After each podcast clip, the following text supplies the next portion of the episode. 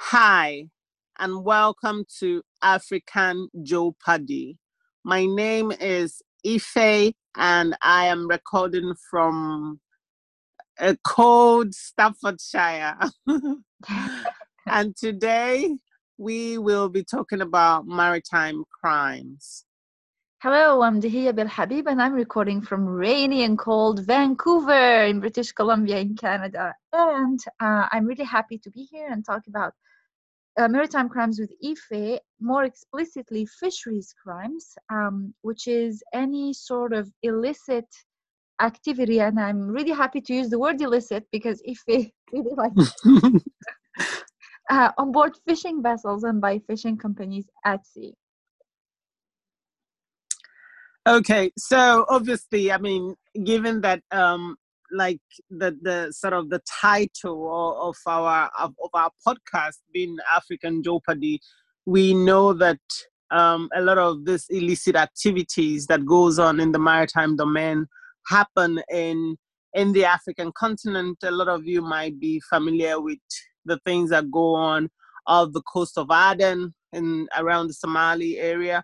Of, of course, in recent times, because of the number of incidences we've heard about off the coast of um, the Gulf of Guinea in Western Central Africa.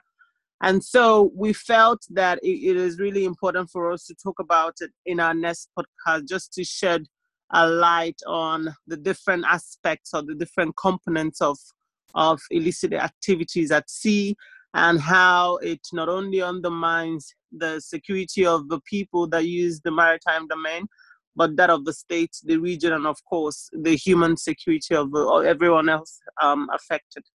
Exactly. Africa is definitely a hot spot, and fisheries crimes are a hot topic right now. And they have been for quite some time, actually, but the definitions are really tricky. And if I may say, quite confusing. Um, Many people would think that fisheries crimes are a matter of illegal fishing, more f- uh, fancily called I U U, which I really don't like. I don't like that term, I U U, illegal, unreported, and unregulated fishing. um, I really don't like it because it's undermining the whole scope of it. I like fisheries crimes because it includes basically everything, and I think that illegal fishing, basically, typically, or especially foreign illegal fishing, should be criminalized. It should be considered a transnational crime, actually, environmental crime and a transnational one. Um, but in this, we really mean everything that has to do with like drug trafficking, in addition to I U U, um, drug trafficking, human trafficking, um, um, you know, any contraband trafficking uh, as well, along with tax evasion, money laundering, everything that happens on board these fishing vessels, piracy, and how actually. Um, or what we think, Ife and I, and I think we're on the same, um, we're on the same kind of um, uh, thinking or train of thought here, that sometimes it's a matter of crime, but sometimes it's a matter of criminalization of people who didn't have any other choice. That happens in Africa, actually, but it also happens elsewhere. It's just that because we're African Joe Paddy, and the crime or the ge- geographics and the dynamics of crime varies from one continent, one place to another, but we concentrate on Africa because it's definitely, definitely a hot spot. Yes, I mean, that is uh, absolutely correct. And in terms of thinking about the criminalization of, of activities at sea, I think before we actually get to that, it would be very important to sort of maybe share some examples of how some of these illicit activities present themselves at sea. I, I know that you've already pointed out that you don't like the notion or the idea of the description of, of, of, of crimes like illegal, unreported, and unregulated fishing as I U U, the way it's described, but you prefer it as, as the, I mean, the description of, of, of the crime as Um, fisheries crime rather than I U U. But at the same time, I find, obviously, I want to sort of talk about what I find in the general notion. If we, for example, were talking about illicit crime at sea, that you find that the emphasis, unless, of course, you're familiar with um, what goes on in the fisheries sector, or, yeah, when it comes to the fisheries sector, you find that when you talk about illicit activities at sea, the first thing that comes to mind, especially those in, in, in the in the shipping industry, is basically incidences of piracy and robbery at sea. The first thing they describe, and, and very I mean, the, the idea of um, illegal, unreported, and non-regulated fishing, for example, comes quite low in, in, in the description of, of incidences or something that describes illicit crime at sea in the region, especially in Western Central Africa, or even when the Gulf of Aden is involved. And so I feel that perhaps it would be interesting for us to actually give a general oversight of how some of these threats present, or some, yeah, how some of these threats present and how best to sort of identify them, or what we feel should be the best way of addressing some of the issues relating to illicit activities at sea in the African continent. And go so ahead. I wonder... Yeah, go ahead.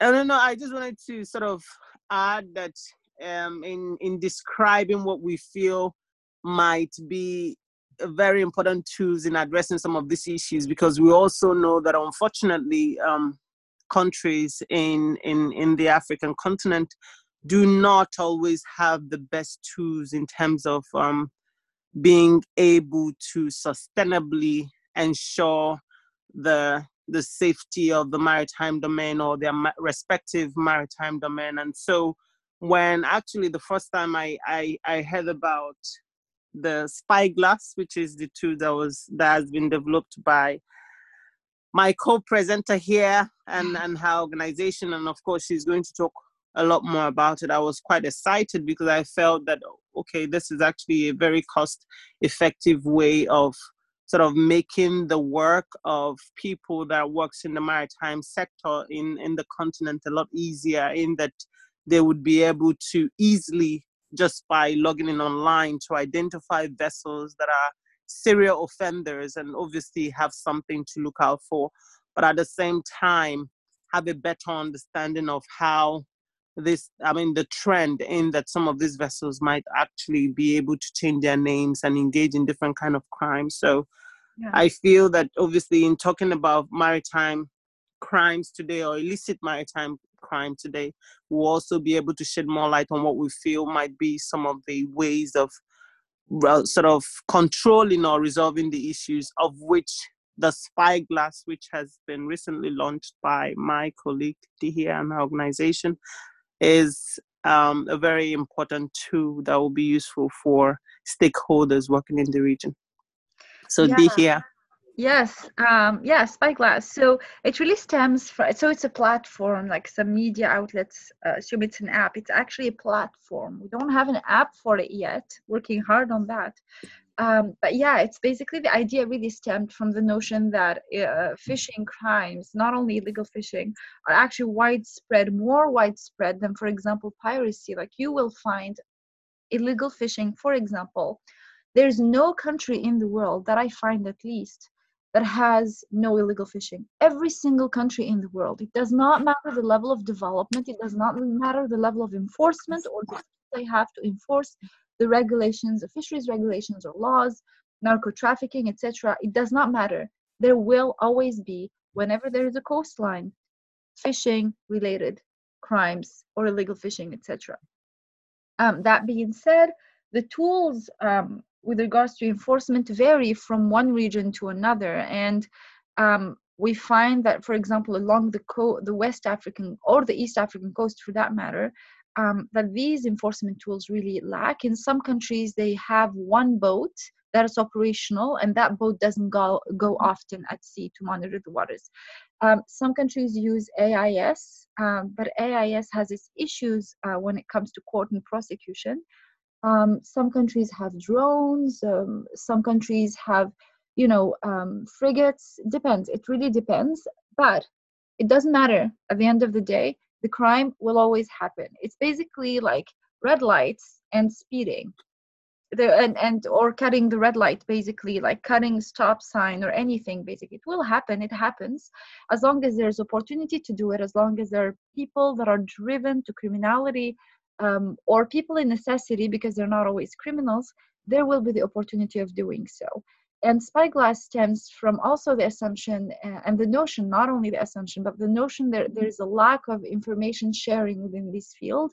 Um, and the databases that already exist, such as um, the well-compiled T M T Trigmat Tracking, uh, I U U list, which compiles lists from various um, from various regional fisheries management bodies, um, is it's really short, and it's because a vessel is not blacklisted before consensus by everybody or every country re represented within that R F M O. It's not easy. For every one vessel that's listed, there there must be hundreds that are not, and that's actually what we show we show with Spyglass. Sorry, that there are only three hundred twenty-ish vessels listed under that blacklist, uh, the I U U list, combined I U U list. We have six thousand under Spyglass. Not every vessel has a name. We're working on that, but the vessels that are named and the companies that are named, we have nearly four uh, four thousand five hundred. So it's massive. It's actually massive, uh, more than ten times higher than what's already listed. It's not blacklisted. Uh, not every vessel that is in there, this is just for disclaimer purposes, take it for face value. Uh, it does not imply criminality, um, but it's basically gathering the information whenever a vessel has been indicted for some reason or a company has been indicted for some reason. So um, it really comes in to increase the transparency and remove the lack and remove the, the, the opacity around this kind of information. If a vessel comes to your waters, for example, to request a license, um, it's better to know whether the vessel or the company is high risk, and you can know that by looking up um, the past activities of the vessel on Spyglass or the company. Obviously, Spyglass does not list skippers yet. Uh, it's something that we're considering, but a big, nice picture would be that uh, there is the vessel, the company names, and also the skipper name listed in there, basically. So people can access the information for absolutely free. Um, there is, for the public, there is no even a logging needed. We do have some information that are only uh, accessible for authorities, especially when this information is sensitive. Um, but most of the information is publicly available and does not require a login. And I really think that um, obviously this is a very important true for countries to have, especially again countries in in in the African continent and, and every other region. It could be the Bay of Bengal region or, or the Sulu and Selebe Seas, although they, a lot of the countries there have more in terms of assets, but this is an important tool to have in that they can log in and then look at the vessels that operate in their region to see if any of those vessels that has been implicated for engaging in any illicit activities equally um, operates in their region. That sort of gives them an easy, I guess, an easy way of having something or knowing what to look out for, what vessel to, to look out for. And so, I mean, if you're not already um, familiar with, with the tool or the website, I wonder if you want to share um, the website, exactly the name of the website with our listeners, and, and they might be interested in checking it out, Dyhia? Yes, of course. It's very easy to actually retain it. Spyglass, in one word, dot fish. Spyglass dot fish. It's very easy to retain and, and, and remember. For that purpose, actually. Um, it's really amazing as well. Uh, you can actually see various types of crimes uh, by just selecting and deselecting what you want to see. So we, you do actually uh, have the opportunity to see the patterns and where certain types of crime prevail versus others. For example, and what I find really fascinating is um, for the past decade, basically, since two thousand ten, Um, and what I find really fascinating is to see how, for example, illicit drug trade spreads in time and space uh, since two thousand ten. And the reason behind that, I believe, and we have written a paper about this, um, is because of enforcement and armed enforcement. Basically, drug traffickers are really good at diversion strategies by using increasingly fishing vessels as a vector uh, of crime or as the drug mules, especially small-scale fishermen on their boats, um, and by using more spaces and newer developed roads. So you can actually see, and we do not necessarily show the types of drugs on Spyglass, you can actually click and read what the note says, um, but you can actually see that, for example, in Latin America, um, um, uh, cocaine is the most traded drug, and then you go on the east, on the West African coast, you will find that marijuana is the most, especially during, uh, like northern west, northwestern Africa, like Morocco, Spain. Well, Spain is not in Africa, but you see what I mean, that region there. And when you go to East Africa, and it's heroin on board the dhows um, that are coming from Pakistan, Iran, um, uh, India even, et cetera. And then, you know, like in China, you have more uh, uh, what we call poly drugs, basically. Um, and some of those actually end up on the west coast of Canada, where we have mm-hmm. a massive issue of overdose. So fishing mm-hmm. vessels are really a newer vector, like less risky for drug traffickers. In fact, mm-hmm. one of the most notorious mm-hmm. drug traffickers in China, for example, his name is Ife, um, uh, uses fishing vessels. And one story that I found really fascinating is that one of his officers went to, I believe, Australia and bought a recreational fishing boat just for like um, hundreds of thousands of dollars just to transport drugs. Drugs. They were caught eventually, but they still charged, um, I believe. Um, but fishing vessels are used more and more as a factor of crime for, for illicit drug trade at sea because it's less risky. And again, just the fact that we're not considering that illegal fishing is a crime is really dangerous here, because when um, authorities board a boat, they either search for something or the other when it comes to I U U or, for example, illicit drug trade. So when, for example, the operations that happen Um, in East Africa, for example, when they board the dhow, they look for drugs. They don't necessarily look for illegal fishing or fishing with an illegal gear, or whether, you know, like um, uh, the, the species that they caught were too small. They don't necessarily look for that. And I really wonder uh, whether if they did, they would find something.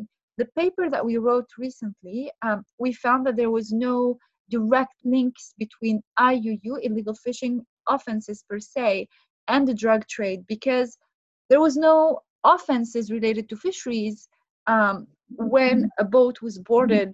Um, in this case, over three hundred times or three hundred boats have been boarded um, to search for drugs. So I wonder whether if they looked for something else, would they have been uh, would they have been finding um, illegal fishing activities as well, like mesh size, illegal, you know, shark finning, et cetera, et cetera. I don't know. They have not necessarily been linking one and two together there. So actually that is an interesting point to make. And this also brings us to the reason why, I mean, it's very important for the harmonization of the activities of respective maritime agencies in Africa, since we're talking about the African continent in this case. Why? Because it means that if, for example, um, the M C S, that is the Monitoring, Surveillance, and Control Unit of of of um, of any country is engaging in patrol to see whether a vessel is engaging in illegal activities, illegal fishing activity, they will not only have the authorization to look for or look out for what looks like illegal fishing, but they can also have the authorization to look for other related illicit activities, because it is probable, because obviously the paper you've written, it is probable that they might not have found any relationship because they are not looking for illicit drugs. They were solely looking for illegal fishing. So it will be very interesting to actually see the paper. The reason why I say this is because I know that there was this recent paper that was, uh, is a report by, I think it was commissioned by the U S A I D. Yeah. Um, yeah, about fishing in Ghana. This is actually artisanal small-scale fisheries in Ghana. And they found that obviously evidence of depletion. And this is kind of trying to bring back the relationship between depleting fisheries or depleting maritime resource, well, depleting marine resources and increasing incidences of um, maybe illicit crime in the region, but not directly related to, say, piracy and robbery at sea. But this one is related to um, illegal oil bunkering, for example, or even illicit drugs using small-scale fisheries or small-scale fishes. And so they found that despite the fact that fisheries, in terms of the contribution of the small-scale fisheries sector, is reducing, right? Over since, I mean, for a couple of years now, that the contribution of uh, small-scale fisheries is reducing, that the number of boats, the number of boats is increasing. And so in trying to analyze this trend, obviously I, I, I have been in the field for a while, in the past, like, the past six weeks. Yeah. So the farm, in terms of talking to stakeholders to understand why exactly is this the case, what's happening with this, and, and they found that potentially that it is not because these new boats are being used for fishing, but because they are being used to engage in illicit, either illicit oil bunkering or illicit drug trafficking. Yes, and so there is, there is definitely a need um, to engage in those sorts of, of activities and the opportunity of doing so, I guess. Yeah, so that's what I'm saying. Why I think, uh, based on the fact that potentially vessels might present to be doing A when in actual fact they want to do B. And so that it is actually very important for um, the relevant maritime agencies in the region to harmonize what they are doing, to work together, so that it wouldn't be that the M C S officer, for example, will only come here and can only look for illegal fishing. But even if they were working there and they do not have the power, they might be working or engaging with, say, a naval officer or a coast guard that will have the, the, the sort of the authorization to look beyond just illegal fishing. That way they can work together and they can also be able to identify links, because they do exist, where fishing vessels has been used for either um, human trafficking, in cases of human trafficking, illicit drug trafficking, or even in cases of in-arms trafficking.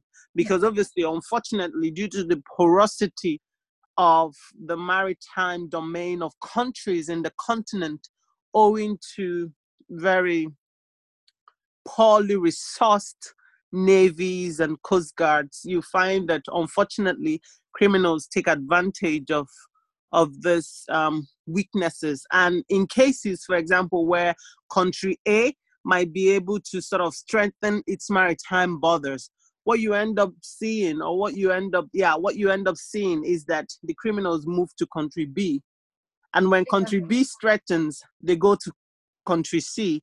And so this tells you that what is needed is a collective response to um, illicit activities at sea, rather than countries individually trying to strengthen their, well, it's obviously important for them to individually strengthen their, the capacity of their maritime enforcement agencies, and then work together as a collective, because yes, obviously the crimes at sea in the continent is transboundary in nature.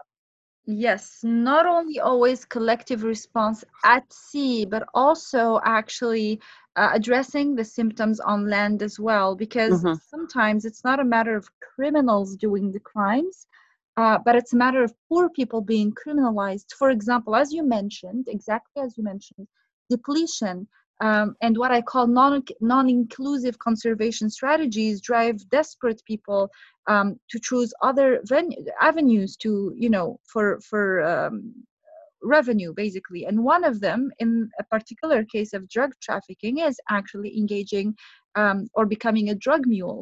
Uh, not mm-hmm. always by choice, that being said again. Like some, mm-hmm. and we do find that um, there are a lot of small-scale fishermen, and they're engaging, using their small-scale boats um, in illicit drug trade, not because they're drug lords, but because they have no other choice. And I'm measuring my words here. They have no other choice. Um, it's a matter they have been excluded from their adjacent waters um, as stewards or as fishermen. Um, they have experienced major depletion because the state has failed in addressing that issue by allowing, for example, users from the outside, like foreign fishing, et cetera. And they are prone to be within a conflict region. When I say a conflict region, basically they are prone to, you know, being exposed to drug lords. They are prone to being like prey to drug lords, um, um, and the latter are likely to use them as drug mules, whether forcefully or, you know, under the disguise of choice, which they often don't really have. Um, and so there is, yes, armed enforcement may maybe. Um, there is definitely a need for building capacity and increasing uh, enforcement at sea. But as you mentioned, diversion strategies, like going from one country to another, using a, one type of boat and another, um, you know, using different times, different people, different levels, different sectors, different companies, all stems from actually, you know, like when you shut down one road, three others will open up. And that's what we see in uh, in drug trade in this paper, because um, there is a lack of addressing other issues um, in parallel, which are not necessarily um, driven by enforcement, but there are issues of depletion and conservation that comes up and just shut down, shuts down a whole entire area for people um, that have not been consulted, basically. Uh, no alternative livelihoods are offered. So you end up actually helping, uh, well, not you, you might know what I mean. Uh, basically, we end up helping um, that diversion strategy, if you will, because, you know, you shut down, for example, shipping, uh, a shipping route, you open without necessarily looking and building capacity, as you mentioned, actually, of like agencies that enforce M C S agencies, monitoring control surveillance agencies of fisheries. Then what it's going to result in is that, that fish and more fishing vessels are going to be involved in the drug trade and, and other illicit or contraband trade as well, like, you know, um, heavy fuels, weapons, et cetera, et cetera. So um, I think that it's really important, as you mentioned, to increase capacity at sea, but also address the symptoms of why this is happening at the first place. Oh, absolutely. And, and which is actually why, in, in especially now that, I guess you can put it this way, that African countries are becoming quite excitable or sort of very excited with the idea of a blue economy, because when you talk to someone from the region working in the sector, they kind of talk about the need to develop the the maritime economy in the interest of obviously the development of the people and and developing the economy. But at the same time, you find that in trying to do this, the focus seems to be so much on oil exploration without, I mean, this is, I mean, based on some of the examples I've seen in recent time, with, with very, very limited focus on things that can actually have direct impact in improving the livelihood of coastal communities. And so therefore, I feel that, especially when we take into account what has happened in the Gulf of Aden, primarily in Somalia, and what has happened in places like the Niger Delta, or what is still happening in the Niger Delta region, the conflict that has happened in Cabinda, in Angola, this is oil-producing um, nations. What is going on in Cameroon with um, the Anglophone, it will be very folly for any government or even any anybody to think that they can talk about securing the maritime domain of the African continent without addressing the issue of inequality, um, social injustice on land. Because for some people that have kind of felt the need to, one, maybe engage in criminalities, or two, act as lookout, or three, knowing the risk, willingly allowing themselves to be trafficked, for them to actually get to the point that they want to do these things means that, one, they just want to build resilience to their vulnerabilities, and their government is not providing an option. Therefore, yeah. they are taking the powers into their hands. And so this is the difference between a lot of the cases, a lot of the insecurities, a lot of the, the, the problems we're facing in, in the African continent, especially in the maritime domain, because you find that there is a link between what is happening on land and the continuation or the perpetuation of insecurity at sea. So it, it will be very foolish. I mean, I'm, I'm, I'm agreeing with you in totality here. It will be very foolish for anybody to think that securing the maritime domain ends ends with enforcing the capacity or enhancing the capacity of the relevant security agencies or working collectively, as we're seeing in, increasingly, which is great, but they have to then complement that by ensuring that resources that is being extracted from coastal communities actually is used to improve their welfare. Yes. That is very important. Yeah, I, I would just like to add something here for our readers. I mean, especially those who are going to find our listeners, oh, right? Yeah, our readers. Oh my God. Okay. Um, uh, okay. Our listeners, our listeners, uh, listener, dear listener, uh, just think about, put yourselves in the shoes um, um, of people here. Put yourself in the shoes of that fisherman who has been caught and jailed, Um, because he trafficked, let's say, twenty-five, kilo, twenty-five kilograms of, of marijuana um, off, or, or cocaine for that matter off the coast of Guinea-Bissau, for example. Just put yourself in his shoes for one second there, um, or in Latin America for that matter. It doesn't matter what they are. That guy, um, it's usually a guy, not a woman, so I'm being here like very much gender aware. Um, that guy has, let's say, six kids. Some people are going to say, why did he have six, six kids to start with, you know, like with all climate change and blah, blah. Well, that's none of our business, is it? That guy has six kids, uh, has, does not necessarily have a house. He lives like with a massive like household of like uncles, aunts, people, et cetera. Like really precarious situation, has barely anything, like no, he doesn't know whether he could bring uh, food for his kids uh, at night, which is the only meal that they have. And then someday a drug lord shows at his door with an A K forty-seven, knocks at the door and tells him, I have an opportunity for you. You make twenty-five dollars a year in fishing, or, or and I'm not exa exaggerating actually, um, or three hundred dollars a year in fishing.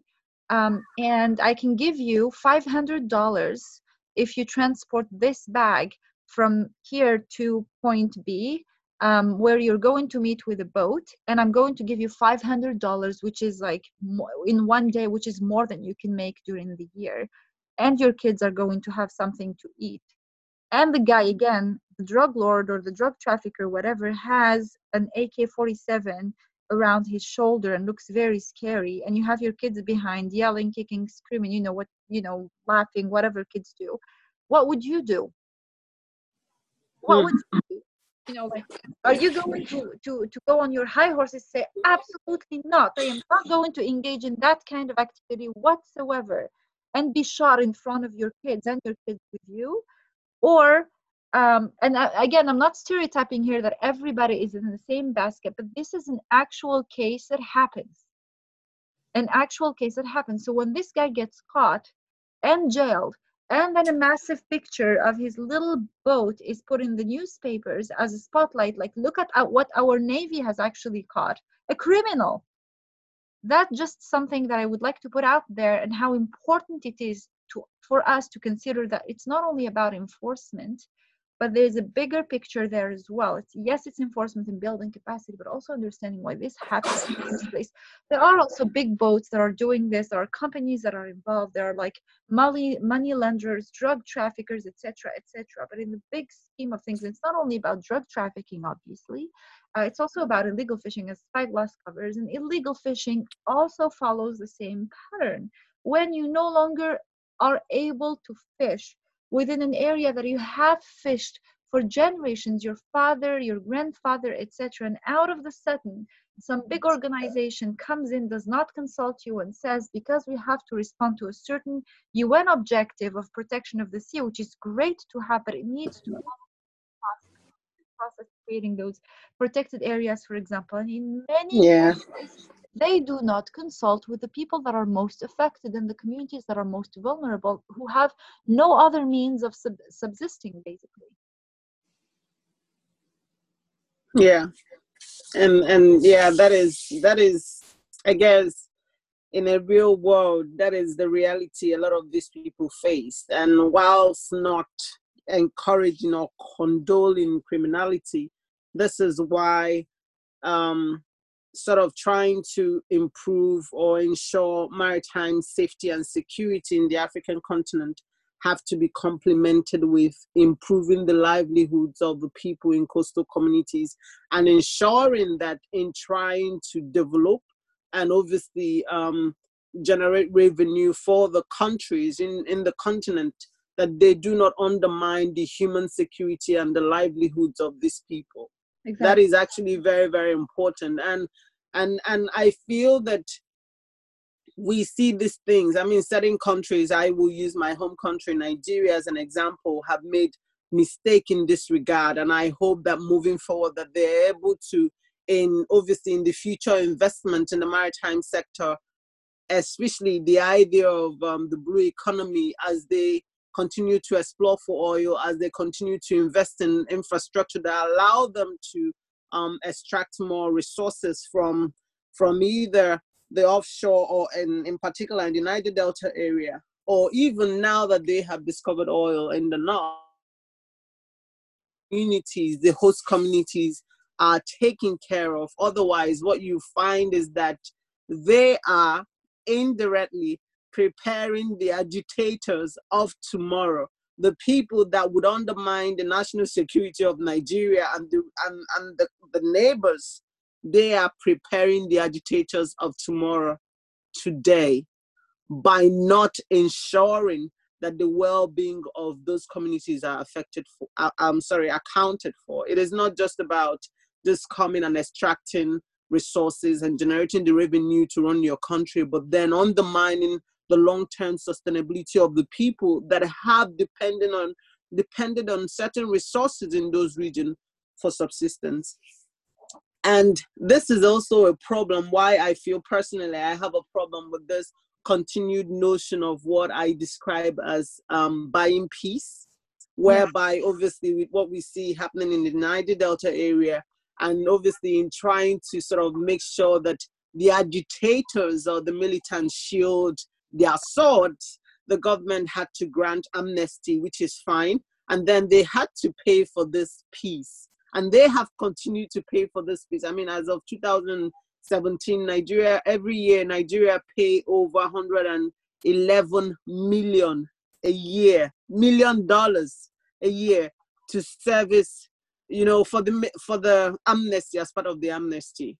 I mean, I know that if this money was invested or were to be invested in some of the communities I've visited in the course of my research, I don't think, I don't think that in the next ten years, I mean, I'm saying this as, as a rational human being, that if this money is to be invested in these communities, I don't think in the next ten years that we are going to have some of the problems that we currently have in terms of insecurity in that region. This is me, based on what I've seen and how I have observed in terms of my interaction and the research I've done so far on how some of the inability of some of these people to meet um, their daily needs might, might have either tempted them to either act as lookouts or take fuel from vandalized pipelines. Note, they are not the vandalizers, but they are taken from vandalized pipeline, whatever that means, if they had the support from the state or the right infrastructure were in place.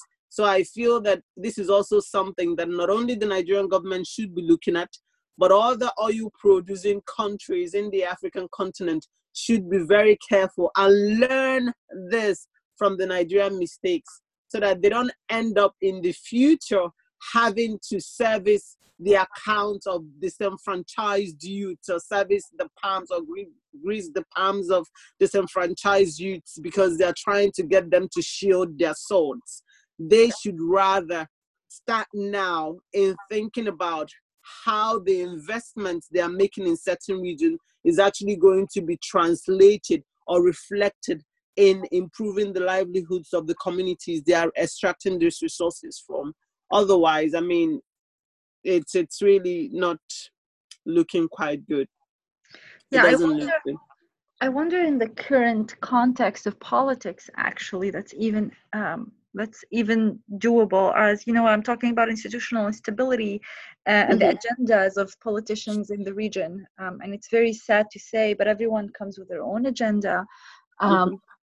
And everyone thinks that what's most visible um, in terms of revenues and profits and and and, and benefits um, is what could be justified, basically. In this particular context, um, we're talking about industrialized, um, visible activities versus um, a, a theoretical, as long as they are, are concerned, it's a theoretical concept of investing in the future.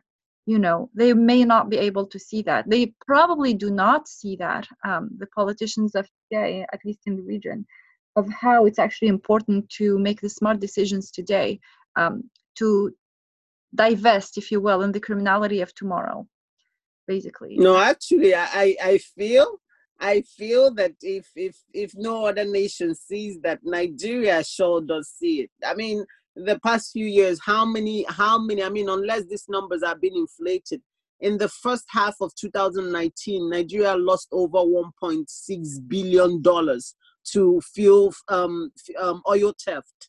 Yes. This is a lot of money. And so we know that, of course, this has to, I mean, it's not just about criminality from by, by the small criminals, but there no. is obviously elite involvement. But at the same time, there has been very big cases of pipeline vandalization, situations where pipelines has been targeted by by militants, pipelines belonging to multinational oil companies, which means that it sort of puts potential investors off investing in Nigeria.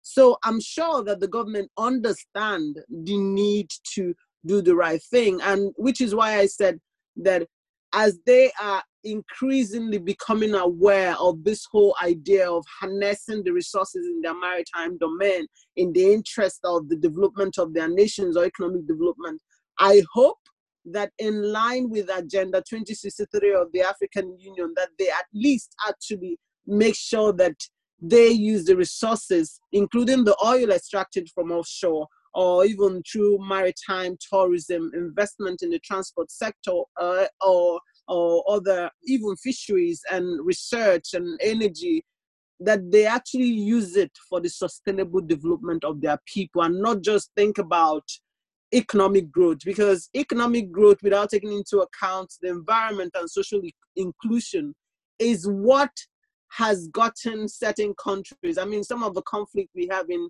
In, in, in, the, in the continent. I know I can talk to you about the, the, the problem in Angola with Cabinda is linked yeah. to people feeling disenfranchised, despite the fact that there's oil, and yet the unemployment level there is over sixty percent. How do you explain that? And so, yeah, I, I understand that the politics is there, but I feel that we've gotten to the point in the continent where it is no longer acceptable for governments to ignore how their actions is affecting not just the people, but even the national security of a country, the, the region and the continent at large. They cannot continue to ignore it. It's actually unacceptable. I think it has been unacceptable for quite some time. Um, I'm, I'm like more of an editor there. It has been unacceptable for quite some time for so many reasons. Um, yeah. We're not talking only about, you know, the lack of governance, the fact that de- economic development is more visible and hence easier to justify than, you know, investing in sustainability, or even when investing in theory in sustainability, you know, like we create paper parks, et cetera, et cetera. Um, there's also, we're talking about the, the, the level of corruption, and um, which reminds me actually, like, and this is a very good example about economic development, sustainability, and criminality and corruption. Fish rot files. Um, the Icelandic company that has, I don't, I don't know if you heard about it. Um, it was in the mm-hmm. uh, in the news recently. Uh, fish rot files. Samherji, I believe the name of the company from Iceland, which is an Icelandic massive um, uh, company that has bribed uh, for over ten million dollars um, some Namibian officials. Um, oh yeah. To yeah. get access, and we're talking here about Just, the most, or recognized as the most sustainable, um, or, or the most, I don't know how to put this in words, but basically the best management way, according to some mm-hmm. scientists and researchers, for fisheries, which is I T Qs, individual transferable quotas, and individual quotas in Namibia, for yeah. one of the cases. And that's, we're talking about sustainability here. We're also talking about economic development, because fisheries in Namibia is a vector of development. They're very, mm-hmm. supposedly very well managed, et cetera. They're rebuilding, we've seen that. And yet, and yet, that is my point here. So I think that economic development has always been Um, a vector in Africa for, you know, to say, we're developing our nation, we're bringing in more money for our people, we're doing it, but undermining sustainability, even though sustainability, economic, uh, sustainability and economic development may be, um, may bring in a slower economic development, it's still going to bring in a sustainable economic development. And I agree with you in that. But we have been seeing this pattern for quite some time, whether in Nigeria or elsewhere. Um, and if I see it from another lens, not only like oil uh, or drugs, et cetera, um, it's actually increasing. And I'm not seeing, like, there is more awareness, there is more pressure by the people. Um, but I don't see how foreign investments are still discouraged or are discouraged or anything. Actually, I'm seeing like more increase. Um, the European Union denying any favoritism when it comes to like sanctions because they are more interested in trade with another country. The pressures that countries feel uh, from other countries, more developed states, uh, in getting into trade with them and, and hence bringing in foreign investment, et cetera. The meddling by developed nations in the politics of other countries, such as what's going on now um, in Algeria, et cetera. I think that I would love to say that I, there is a wave of or a wind of change, um, but I just don't see that happening yet. I just don't. Mm-hmm. I just don't. And I think that it's a very doomy and gloomy picture and, and something to say, but um, we need to talk more and more about this, actually, this aspect that sustainability um, is not necessarily disguised in uh, as a pile of money, you know. Um, bringing in more cash does not bring in more sustainability or afford, like bring in more resilience to people. Uh, resilience sometimes means investing in the people themselves, in the local people themselves. You know, like blanket rules or blanket targets, such as the ones mm-hmm. who said like thirty percent of marine protection by this year and this year, should be, I, I agree with those, but they should be well thought through inclusive processes where people have a voice, which in Africa, I think we both know they don't. Mm-hmm. So that's the point I'm trying to make. Yeah. We don't give people the choice and exactly. the chance. And when things like this happen, for example, if we want to talk about the M P A, um, that is marine protected area, you designate an area as a marine protected area, you do not find an alternative for the people that have fished there traditionally for hundreds of years or for generations. And yes. then you do not somehow compensate them or support them. And you just say to your tent, yes. you know, what do you think happened? Yes. Th- this, and, please and, carry on. Sure, sorry. And even beyond that, like when creating the marine protected area, it does not mean that everybody has to be excluded from there. Like we like the notion mm-hmm. of no-take zones, but sometimes in a marine protected area, um, there might be, like we see this, like a very good example of this is the Parc National, uh, the, the National Park of the Banc d'Arguin in Mauritania, which has been shown to be rebuilding fish stocks, and yet there are people allowed to be fishing there. Those people have been included in the decision-making process, the Imraguen people basically. Those people have used fishing, certain fishing technique for generations, and they had to revert to that fishing technique to be able to fish in the park again. And even though fishing operations are allowed in the park, certain forms of fishing operations, the fact that it has been, the process has been inclusive of the people and certain types of gears, et cetera, has driven the marine protected area to be not only socially, not only to be uh, biologically productive, so the stocks are allowed to rebuild, but also socio-economically um, um, uh, productive as well. People are happy and fish are happy at the end of the day. So it's not only about um, only about allowing, yes, there, there should be allowed alternatives, obviously. Like I completely agree with that. Yes, alternatives should be present. The state has to invest in alternatives as well. They have to find ways, for example, for increased um, you know, education, et cetera, to allow for better uh, livelihood options, not better, but like more alter, uh, livelihood options, but also the process has, of creating a marine protected area has to be inclusive and realistic. We should not just advertise for no-take zones because they're good. You know, we mm-hmm. can see some no-take zones have a high level of criminality in them. You create a no-take zone with no enforcement ability, you have people oh, yeah. going to fish there. You're just creating a ghost. You're killing someone and creating a ghost, and the ghost is going to be there, basically. And and so, yes, alternative livelihoods, building the resilience of communities, but also thoughtfully designated green areas or thoughtful thoughtful processes, inclusive processes are important. Yeah.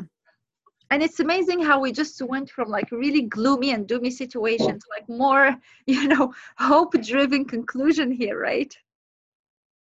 Yeah, I know, but I, I guess, but that is that is the sad reality of, of discussion around um, maritime or marine environment or even anything involving coastal communities in the African continent, because you find that a lot of the time these are people that are far removed, people that are already vulnerable. And in certain instances, unless there is any direct relationship between the facts or what is happening, again, like I said, the, the Niger Delta example, you find that they don't really, their voice doesn't really matter in some instances. And so it is very important for us to talk about these things. And I think that we have ended up somehow going round and round the garden. But I'm, I'm not really sure if we have done justice to the topic as much as we would have loved to, but I'm, I'm happy that we got round to talking about the very um, important issues. And also in talking about um, sustainability and the example you gave with Iceland and the point you made about investment and whether it is just about the economy or taking into account the environment, is just a reality that we know has to change. Yes. Because what you end up doing or what ends up happening if if we continue with this culture or perpetuating this culture of unsustainability is that you end up creating more people that are in poverty, that needs help, that get that that might end up getting to the point that they are willing to do anything it takes to stay alive or to subsist. And when anybody gets to that level in their life, I mean, there's no knowing what they can do. And this is why, again, this is kind of trying to recap the point that to be able to reduce criminality, even for, from the smaller level in the maritime domain in the continent, we have to start addressing issues of injustices, inequality on land, because sometimes all these things are things that start manifesting on land that then come true to the sea. And although at the end of the day, in terms of the bigger crimes that the elites are involved, of course we know that, but we're talking about the bigger picture, you know, making um, the environment more sustainable, the marine environment more sustainable for everyone, especially those that use it. And so um, I'm very happy, and I hope that we have been able to sort of touch on the very um, important points. And for the ones we haven't touched on, of course, we will continue with our next um episode, I'm sure. Yes, but I wondered yes. if you wanted to say anything else, because this is actually December and the next podcast will be in twenty twenty, so oh, I don't know my God. yeah I know yeah yeah oh my God yeah so I think that we have covered quite a bunch, right? Like we've covered well Spyglass at Fish, criminality at sea as a topic, the, its drivers, um its symptoms, um why it happens basically. So um so I think that it's been quite rich as a conversation. Hopefully we we have probably not addressed everything. It's a massive topic. We cannot. And social justice, yes, we have addressed the topic of social justice. We have not called it as such, but it's definitely, we're talking definitely about social justice. It is the end of the year almost. We're in December twenty nineteen, and yeah. oh my God, twenty twenty is coming up, and I feel that uh, you know, times, you know, passes by so quickly, and this year was quite full. I mean, I'm really happy that Spyglass came out finally. Spyglass.fish for our listeners, not readers, for our listeners again. Um, yeah. You know, spread the word. Like, I think we have visited quite a number of places. Uh, we have shared it with a, a number of governments, actually, who have expressed really um, interest in the topic and, and in the platform. We've still, we're still building it. Um, um and adding information to it. So if you have any stories, I have been receiving like more and more stories, or fishermen who are willing to share their stories, I'm adding that aspect too into the platform, because it's important to know why fishermen do what they do, um the drivers, that what pushes them to engage in criminality at sea. And I think it's important to hear the, their stories, and I have been talking to convicted fishermen Um, and gathering those stories. So if you know of anyone who wants to share their story, this is to our listeners. I will be more than happy to listen to them and write them.